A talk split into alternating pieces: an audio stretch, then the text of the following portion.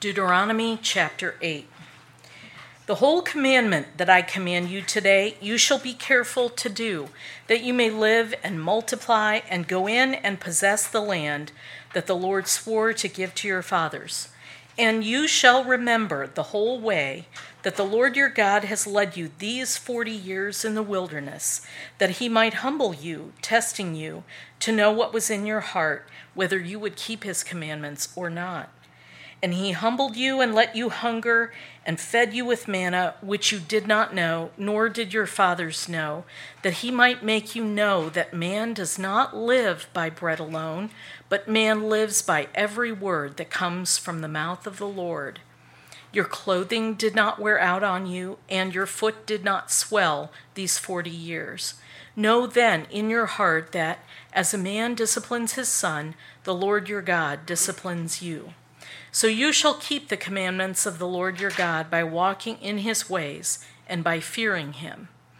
For the Lord your God is bringing you into a good land, a land of brooks of water, of fountains and springs, flowing out in the valleys and hills, a land of wheat and barley, of vines and fig trees and pomegranates, a land of olive trees and honey a land in which you will eat bread without scarcity, in which you will lack nothing, a land whose stones are iron, and out of whose hills you can dig copper.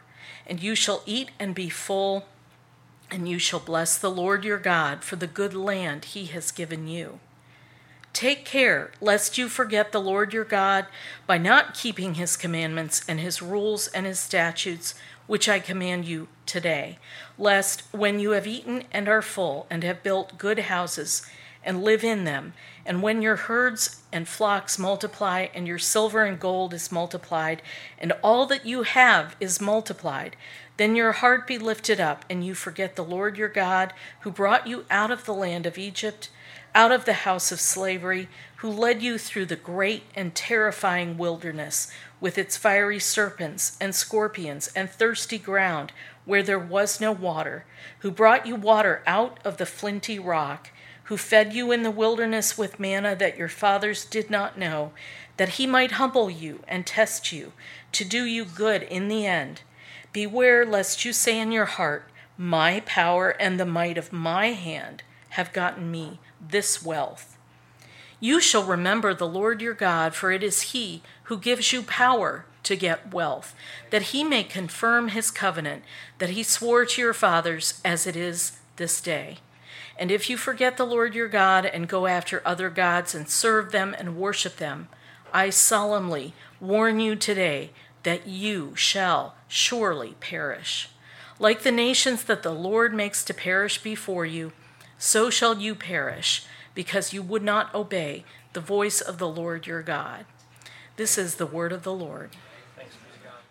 A brief comment on the nature of our subject matter today. Today is Father's Day, as you know. um, excuse me. Uh, today is Father's Day, as you know. And Father's Day is not a day that has existed for a long period of time. It is a relatively new construct, it's a social aspect of our culture here in America. And it's, it's a good and godly day. There's nothing inherently wrong or sinful in it. But uh, rather than simply honoring fathers, as we've been talking about the last two weeks, we've been discussing the aspect of Christian family as a part of our discipleship. And uh, coming to Father's Day, I thought it fitting to, to find a passage that was in the context of what we've been speaking on the last few days, as well as a passage which speaks of God's fathering of his people. And this in this passage, Moses is giving in the second giving of the law as the people are entering into the land, he's giving them a final set of reminders to put into force or to put into their front of mind, which will establish them in the land and not cause them to be diminished in the land. And I just want to speak about the, this aspect of the Father's instruction and we're going to look a little bit about this idea of God's discipline as a father, his fatherly discipline. But before we touch on that, I want to speak to a concern of uh, the modern era in American Christianity has reduced God's authority to speaking on matters of only of eternal salvation. And if you have been to this church for any length of time, you know that we strongly resist and teach against that heresy. It is a heresy because it limits Christ's kingdom only to a spiritual kingdom. That is to say, Christ has some sort of kingdom right now, but it doesn't actually have any effect in the here now, the time space continuum. It only waits until the final day in which Christians are vindicated and demonstrated as righteous, and those who are not followers of Yahweh, those who have rejected his anointed, are, are demonstrated as unrighteous and worthy of condemnation. Uh, and so, when, when we discuss these things, as we've been talking about the last few weeks, the aspect of Christian family, this is something that Christ has the right and authority to speak of. And as students of his word, as those who seek to be disciples of Christ, we want to press out our Christianity, Christianity or our worldview that is biblical and honoring of Christ into every dimension of life. Christianity which is not applied is no Christianity at all. It is merely a set of doctrines that affect only the spiritual realm and never make any effect in the natural realm. But unfortunately, it is not the case that that's even possible. Your theology always will be worked out, the deeds of the flesh are manifest. And so, if you are one who is fleshly minded and not renewing your mind according to the Spirit of God, you will have many different, manifold, various, diverse errors and dysfunctions in life, whether it be with family, work ethic, the way that you handle your finances, the way that you approach education and vocation, the way you think of the natural world, and therefore what you do in it, your understanding and ability to war against sins of the flesh versus only focusing on things of the spirit, and I use air quotes there for those who are listening.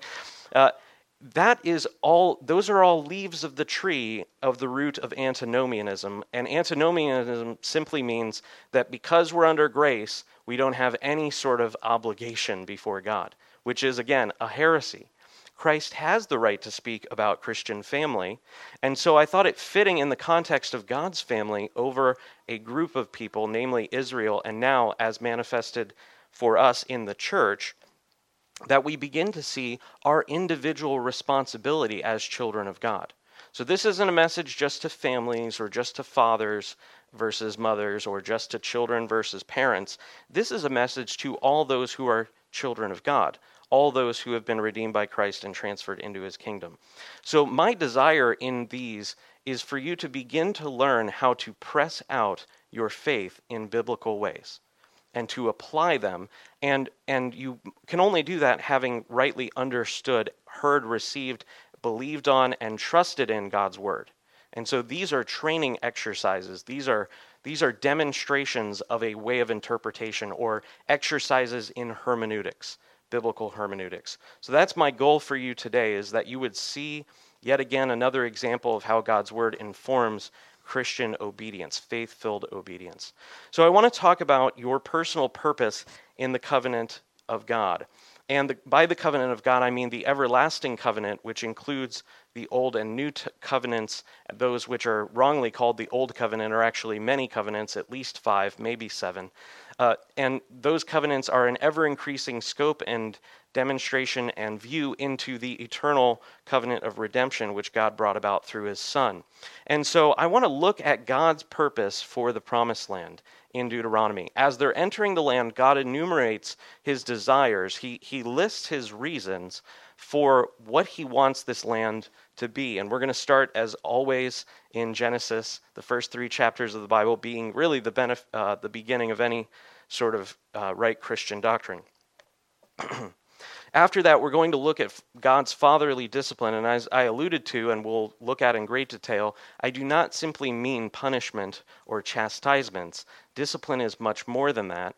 And it's important as a generation in a, the cultural context that we face as Christians, we learn to relate to fatherhood as not simply just relating to discipline in a punitive sense, but rather discipline and instruction and formation. I want to look at the grace of God's covenant one of the differentiations between our church and what is properly known as Reformed theology is we do not believe that God's covenants are covenants of works, but rather they are all gracious covenants, and we'll see that in great and clear detail. And that actually informs how we understand the gospel. The gospel is not turn or burn. The gospel is Jesus is king, and he's inviting you into his kingdom, and he will reform you, remake you by the Spirit of God, and you will then begin to look more and more like him. And you will pass out of death and into life. You will leave darkness and blindness, and you will live in a land of light, freedom, and liberty. And so, understanding the gracious aspect of the covenant is so important. Nevertheless, understanding that gracious covenant, we can err in which we pervert the nature of grace to licentiousness or excess, which the people of God surely did, and Moses warns them quite clearly in this passage not to do.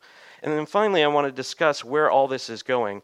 I want to give to you a Christian view of purpose.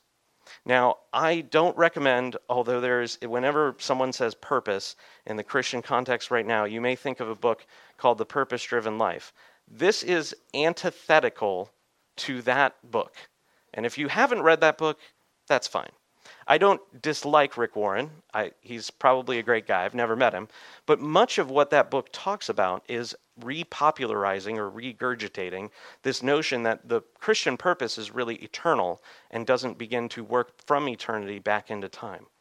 It doesn't understand that eternity in Christ touches now and what he's doing by his spirit, the eternal spirit, through his church, the eternal elect.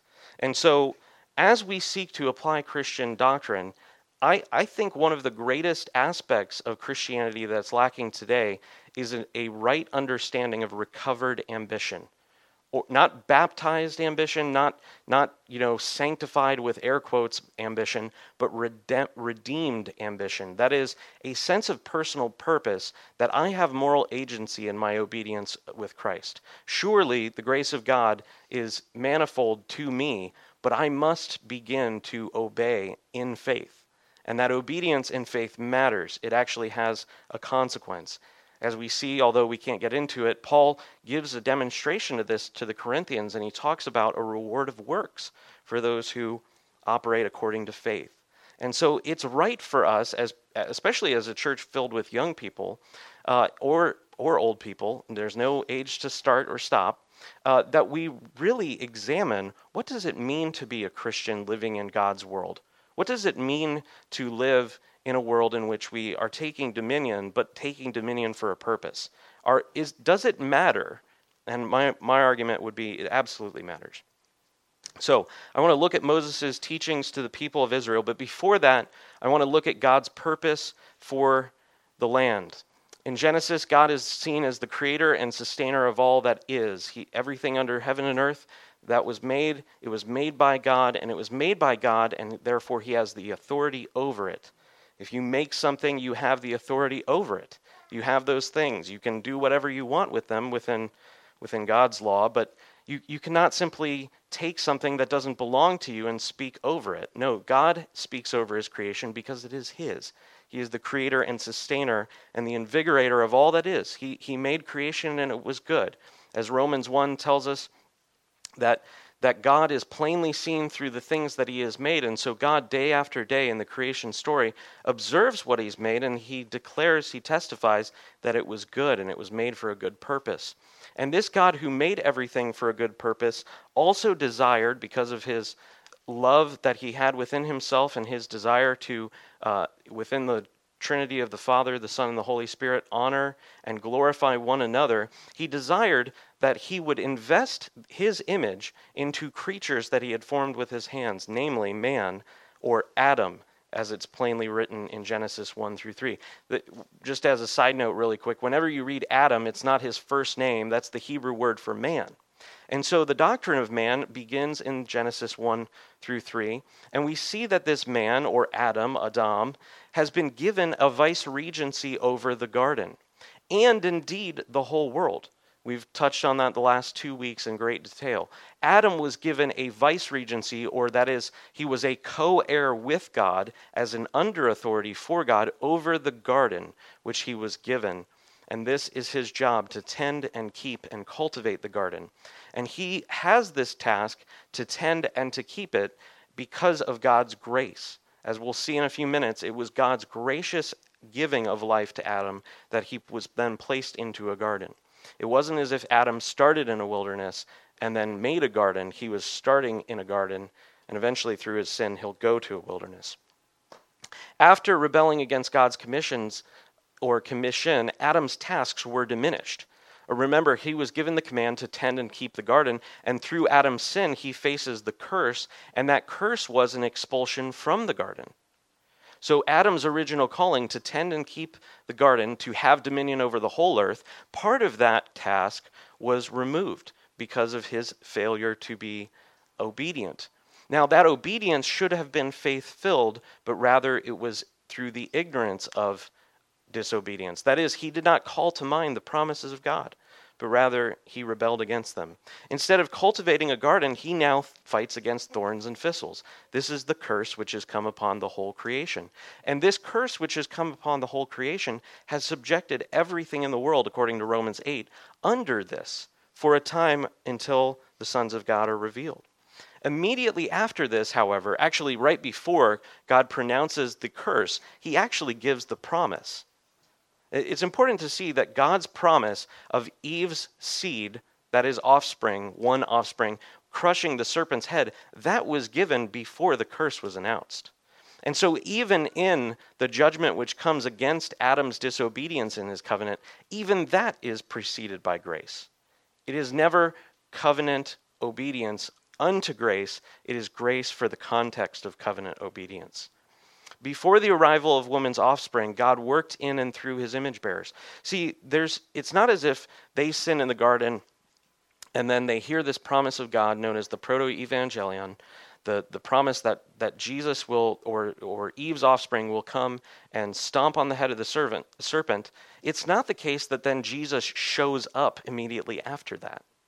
God has a plan that He's working through history, and His plan is to set the context for the greatest number of people hearing of this one offspring which He had predestined from before the foundations of the world to send. This is God's desire that He would be gloried in by the greatest number of people who receive the greatest manifestation of His grace, and God works through history and works through His people to bring that about. That's exactly what we see when God calls Abraham. God calls Abraham and he takes him to a particular piece of land. Remember, God takes Adam after forming the garden and he installs Adam into the garden.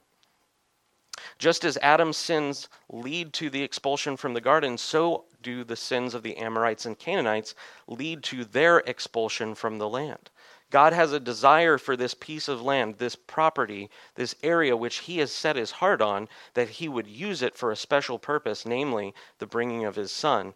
And He desires this piece of land to be set at peace. When we see Abraham after he defeats a number of kings who come up against him without cause, after he defeats them militarily, hundreds of people involved in these battles. You don't call a king over, you don't name someone a king who only has authority over 10 people. These five kings come against Adam, and after this, Adam then encounters this one who is Melchizedek, right? And he's the king of what city? Salem. And Salem is the word in the scriptures for peace. The desire or the implication, the, the kind of foreshadowing is that God, through his chosen servant, through the patriarch Abraham, is going to wipe away those who are committing gross iniquities. Now, before we get to the actual bringing of judgment, I just want to make it clear there's a commonly a popular level argument that God allowed the Israelites to operate in genocide against the people of Canaan and the Amorites and these people who were in the land. And I just want to remind you of what happens 400 years before this. Abraham is uh, living outside of the city of Sodom. Lot has decided to live in the city of Sodom, Sodom, and Lot is entertained uh, by some angels. Some some angels come and show up. Some people say it's a theophany of the divine, that is, the Father, the Son, and the Spirit show up in human form. I think that is a ridiculous notion. I believe it's quite clear from the context that there is a Christophany, and there are two angels with Christ. Uh, the Father never being incarnate, the Father being a spirit, the Father not being seen by any person. Nevertheless, that's a a discussion for a different day. These two angels show up to Lot's house, and what happens in the city of Sodom? Sodom. They b- pound down the door to attempt to rape these men. This is the cultural context of hospitality in Sodom, right? This is what they do to visitors. And when we hear this, we see that God has desired that he would judge sin that is full. That is, the people of Sodom gave absolutely no offense, or there was, there was no war against that sin. It was completely accepted. And the reason we know this is because Abraham then pleads with Yahweh time and again 50, 25, 10. And finally, he understands there's no one who does not deserve judgment in Sodom. God calls down fire upon that city. And you have to understand that is 400 years before. And at that time, when the greatest example of wickedness in the scriptures is shown, except for two other things, when that same thing happens in the people of Israel in the book of Judges, and then the murdering of the only innocent person, that is the crucifying of Jesus Christ, even then, when the fire of God comes upon Sodom, he decides the iniquity is not yet full. And people today they they have an accusation against God saying, "Why did you kill those people?" assuming the evil of God and the innocence of the people of the Amorites and the Canaanites. But if you had any biblical sense, if there were any truth operating in your heart and mind, you would say, "God, why did it take so long? You should have rained down fire upon them immediately." And in fact, sometimes I feel like John and James, the sons of thunder, they were partially right. Nevertheless, these cities, Jesus Christ actually says the iniquity of Israel in rejecting the wonders of God, that Sodom and Gomorrah would have repented if the things that were done in Capernaum were done in those cities. They would have repented long ago. That means that those who have more access to the knowledge of God, those who have access to the covenants and God's testimonies and statutes, those who have spiritual understanding, have greater responsibility for faith filled obedience.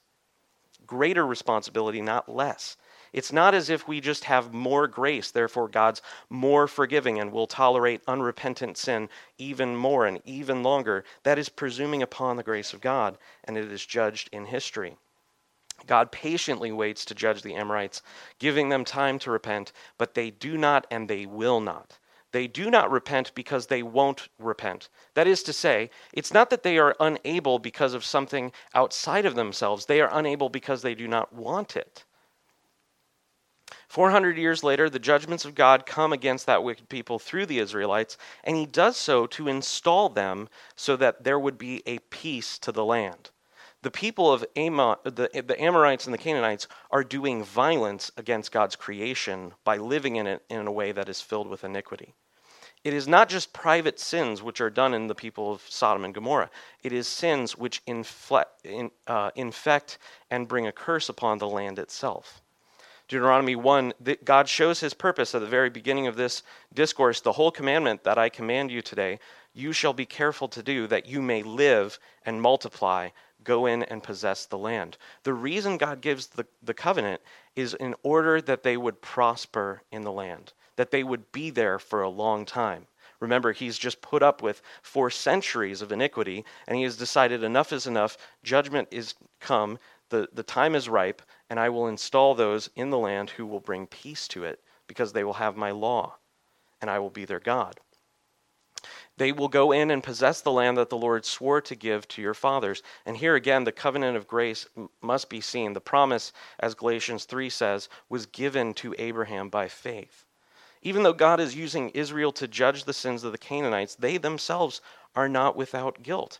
Remember what takes place in the land in, in, the wilderness before they enter the land is time and again Israel rebels against the faithfulness of God and grumbles. Verse 2 You shall remember the whole way that the Lord your God has led you these 40 years in the wilderness that they might humble you or that he might humble you testing you to know what was in your heart whether or not you would keep his commandments. It's made clear to the people of Israel that they cannot obey God's commandments without his grace. That itself is an aspect of God's grace, the knowledge that we need God's power in order to obey God. And lest you say, well, I don't have God's power, else I would be obeying God's power, for the Christian, there is no limit to the grace that is available to you. Verse 3 He humbled you and let you hunger and fed you with manna which you did not know, nor did your fathers know, that he might make you know that man does not live by bread alone. Just as a uh, side comment the, in the Gospels, the most quoted book of the Bible by Jesus himself is Deuteronomy. And uh, if you still have a little bit of that antinomianism working in your thought process as you're hearing today, just keep that in mind that Jesus defeated Satan by quoting the covenant to him. that he might make you know that man does not live by bread alone, but man lives by every word that comes from the mouth of the Lord. Are you living as a natural minded person? Do you understand that your spiritual nourishment is just as, if not more than important, more important than your natural nourishment? Jesus is saying that these people are being fed and informed by the very word of God, and that is causing them to be sustained. So God takes the Israelites through the desert in order to, to instill in their mind one principal thing that they need to stay close to Yahweh and that His grace is able to answer every need. That is, they are hungry, He sends manna. They are hungry for meat, He sends quail. They are thirsty, He gives water in a desert place. He literally makes the desert a place of desolation, He makes it into a spring. But we're going to see just that this is the opposite of what happened in Adam. Adam lived in a garden and was exiled into a wilderness. God has taken them through a wilderness and is installing them in a promised land that looks like a garden. God's discipline, therefore, his fatherly discipline, is not merely punitive. It is setting them up to succeed, not to fail. Verse 5 Know then in your heart, as a man disciplines his son, the Lord your God disciplines you. So you shall keep the commandments of the Lord your God by walking in his ways and fearing him. If anything, the point of the wilderness was to say to the Israelites, Do not go away from Yahweh, but closer to Yahweh. Fear of the Lord does not drive one away, but it drives one to stay close, to cling to, to adore, and hold fast to. If Israel is to do well, that is, he, that is, seeing him as the nation, God speaks of Israel as, as a boy or a son, he must remember Yahweh's provision, grace, and authority. And remembering these gracious responses of Yahweh in the midst of their grumbling and complaining, all the more they should see that God is a God of grace and a God who will be faithful to them. The covenant established by Yahweh is not a one way covenant. Again, coming back to this idea of grace being the precursor to the law, or that is to say, grace being the context of the, the atmosphere around the thing which sustains and makes possible the covenant. And so God here is giving the people of Israel manifold gifts. I want you to look clearly at what has happened. Just as Adam was placed in the garden, so also Israel is given the land. Israel's faithfulness to Yahweh does not earn her the right to the land. I want you to, to, to, think about that. When we think about Israel's expulsion from the land, that is, the many exiles and chastisements that God sent against her, we think that's because they didn't obey the covenant. And that is true, but then we work back from that idea and think, oh, well, then that means they must have gotten the land by obeying the covenant. They became the people of God by obedience. No, it's very clear. God brings them into the land as He's re giving the law. They haven't even had time to obey it. They've been given the context. The law was for the land, and the land was for the law. They went together. Yahweh did not uh, allow Israel to earn the land, but rather He gave it to her. Nor did Israel have to earn Yahweh's favor. In the very preceding chapter, in verse uh, in uh, Deuteronomy seven, uh, God reminds the people of Israel of their low status, that is, their trivial importance.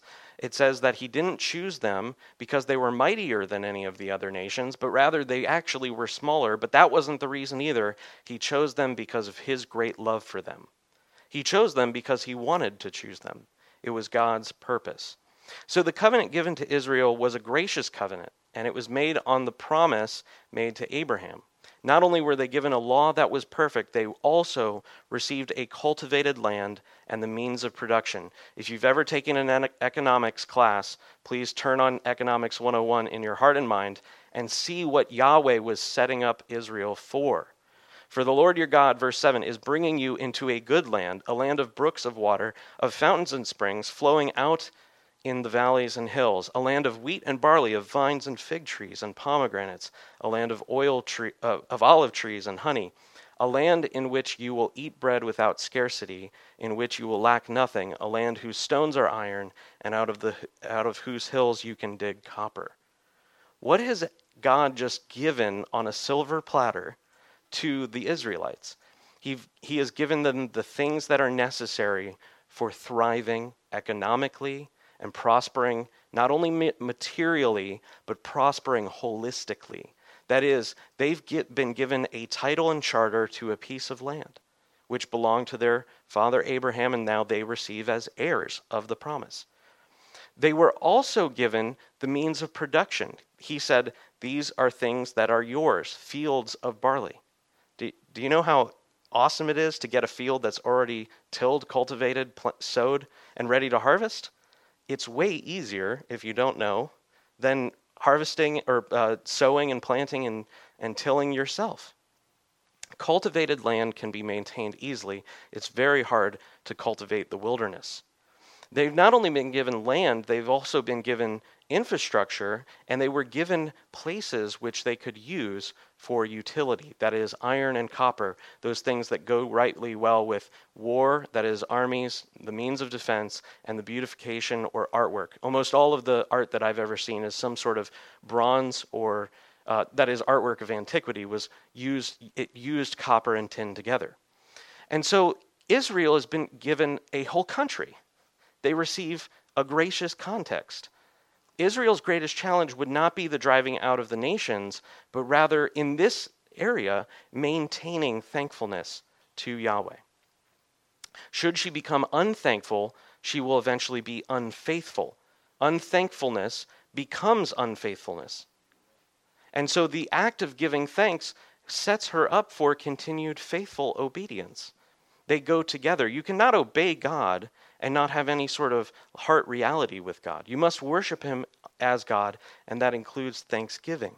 Verse 10 You shall eat and be full, and you shall bless the Lord your God for the good land he has given you. He, sa- he says right there that there is a time in verse 10 that he's speaking of that they will bless the Lord for the good land.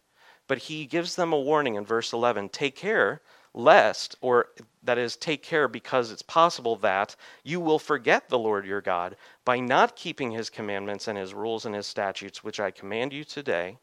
And therefore, in forgetting God's commandments and covenants, becoming ignorant of them, that leads to the unthankfulness, which leads to unfaithfulness. In forgetting, in forgetting to give thanks to God, they forget Him entirely. Look at, look at how this unthankfulness or a lack of thanksgiving becomes for them spiritual idolatry. Look at what happens. They, they ignore their God. They do not honor him as God. They do not thank him for the things that they were given. And then they turn into the nations around them. Verse 14 Then your heart will be lifted up, and you will forget the Lord your God, who brought you out of the land of Egypt, out of the house of slavery.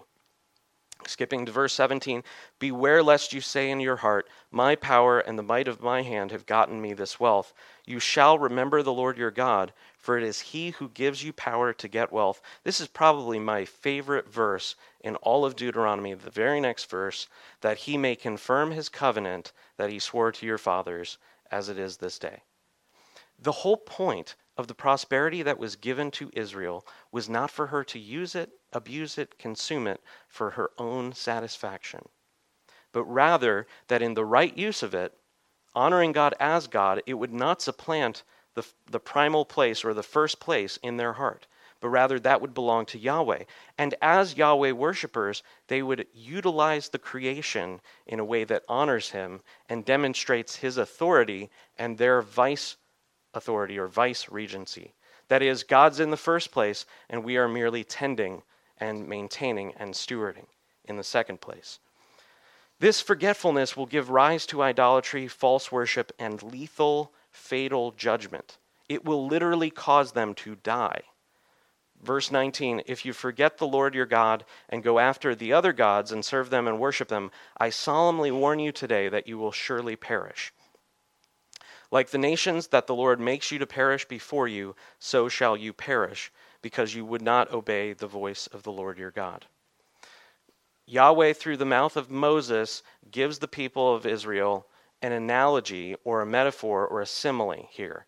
This, there's a comparison, and I want to hopefully drive you to the point of understanding that you would allow this to click in your mind as you hear it with logic once again that if Israel does not obey God, then she will perish like the other nations who are being driven out. That's proposition A. If Israel does not obey, she will be judged and driven out. Proposition B, the other nations are being driven out. Therefore, what is the applicability of the law of God? It applies to every nation because she's the nations in the land are being judged. And if Israel does not obey God's covenant, she will be judged according to verse 20 like the other nations. Therefore, we must pay all the more attention to what we've been given. As those who've been redeemed by Christ, we cannot be ignorant of the things of God, nor of God's word for all aspects of life. And so now I want to move into how is this how does this relate at all to the gospel? Well, it relates in every way. Just as Israel was delivered from Egypt, Christians have been delivered from the dominion of darkness or the domain of Satan into a kingdom of light. According to Colossians 1, we've been transferred. And that transfer implies things, or it will necessarily bring about things. God brought judgment upon Egypt through outward judgments, that is, judgments that were demonstrated against the nation, leading to culminating in the death of the firstborn.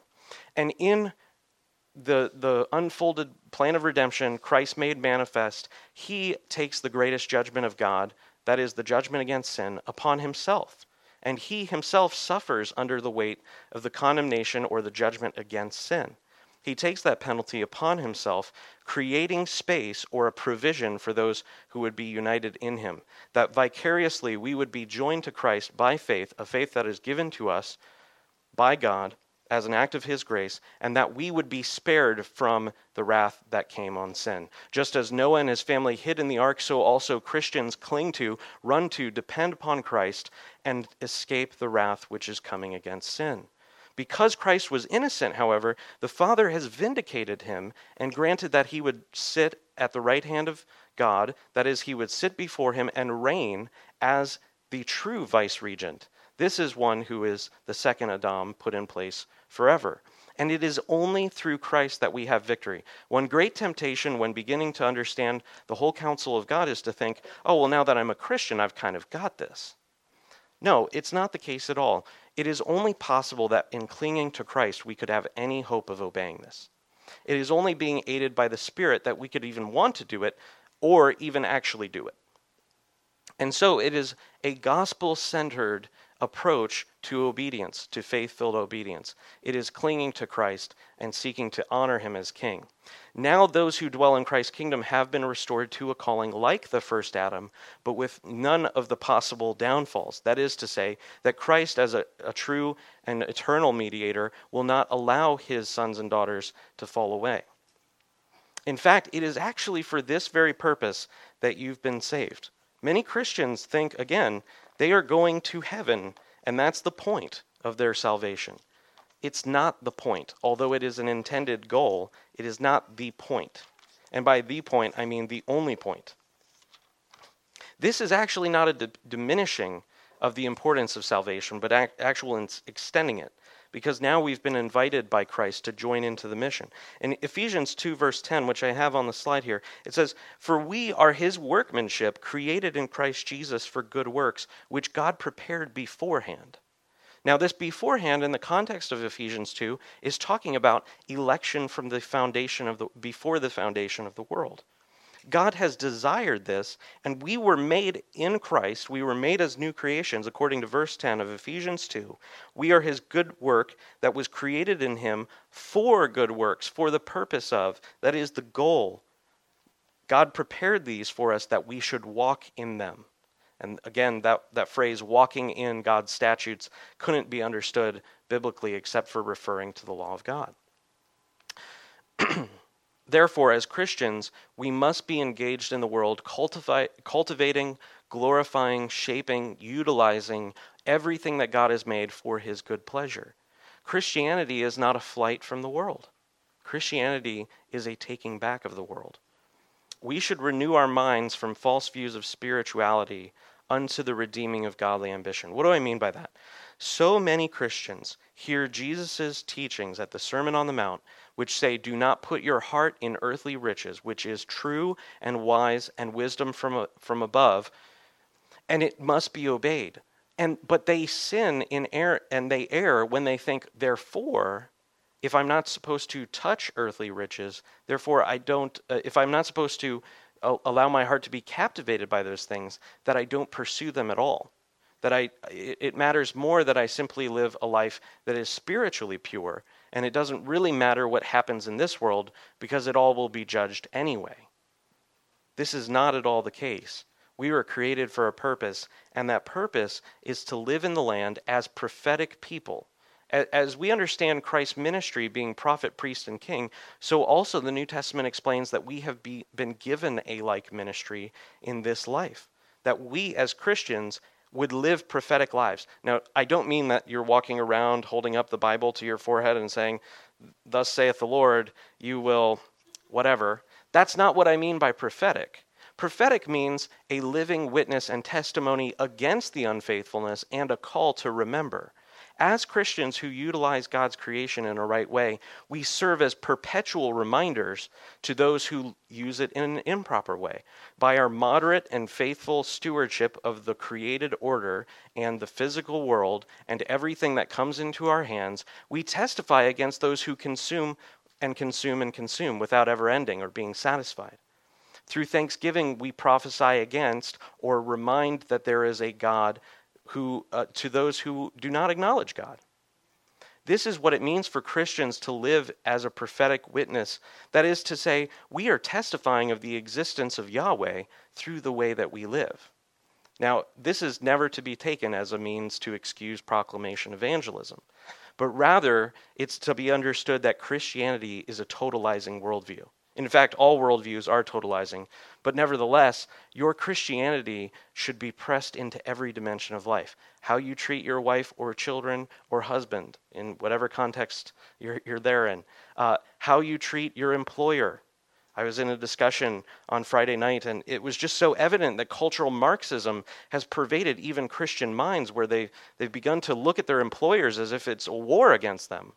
You're supposed to partner with your employer or employee, and you're supposed to treat them as image bearers of God, and you can only do that being remade in the image of Christ. Nevertheless, even how you do your job as a Christian is a testimony and should be a prophetic witness to the world that there is a God who I serve that is higher than my employer. And as C.S. Lewis explained to husbands, saying that in loving God, you do not love your wife less, but love her more. And if you supplanted the love of God for the love of wife, you would actually love her less than if it were rightly ordered. So, also for Christian employees, honoring God as God and their employer as second actually does greater service to the employer than if the employer was the total or the ultimate instead of the penultimate. Nevertheless, Christians are supposed to operate in all aspects of society, testifying of the righteousness of God. There is a God. We do not live like atheists who live as their pre- prevailing worldview tells them that nothing matters. We have a worldview t- that tells us that everything matters because God is the one who matters and God made everything. Therefore, we seek to honor him in every way. Now, nevertheless, in understanding this, we see that this is a great and high calling, and it's only possible to be done by those who understand God's word, and that can only happen being aided by the Spirit. So, we have a lot to do and a lot to get to work on. Let's begin to pray. Father, we thank you for your Son. We ask you that you would begin to renew our minds, that we would see that your word is a lamp to our feet, that it is the way that young men and young women might preserve their way that your word is not only illuminating to our hearts, but it also, Lord, is the motivation for work. It's the motivation for art and commerce and economics and social theory and governance. We pray that you would give us a total uh, and concise, uh, not concise, but consistent worldview, that you would allow us to escape the false views of Christianity, Christianity which posit some sort of spirituality that is only concerned with the next life, but that we would see that we have been given this life to glorify you and that we would actually begin to do it. We pray, Lord, that you would, through whatever way necessary, but we ask that you would give to us an understanding of those areas in which we do not accept your counsel, that you would reform us that you would allow us, as your word says, that we would shine ever brighter, moving from glory to glory. We pray that your kingdom would be made manifest through this church, through our lives individually, and that you would renew godly ambition and a sense of personal purpose. In Jesus' mighty name, amen.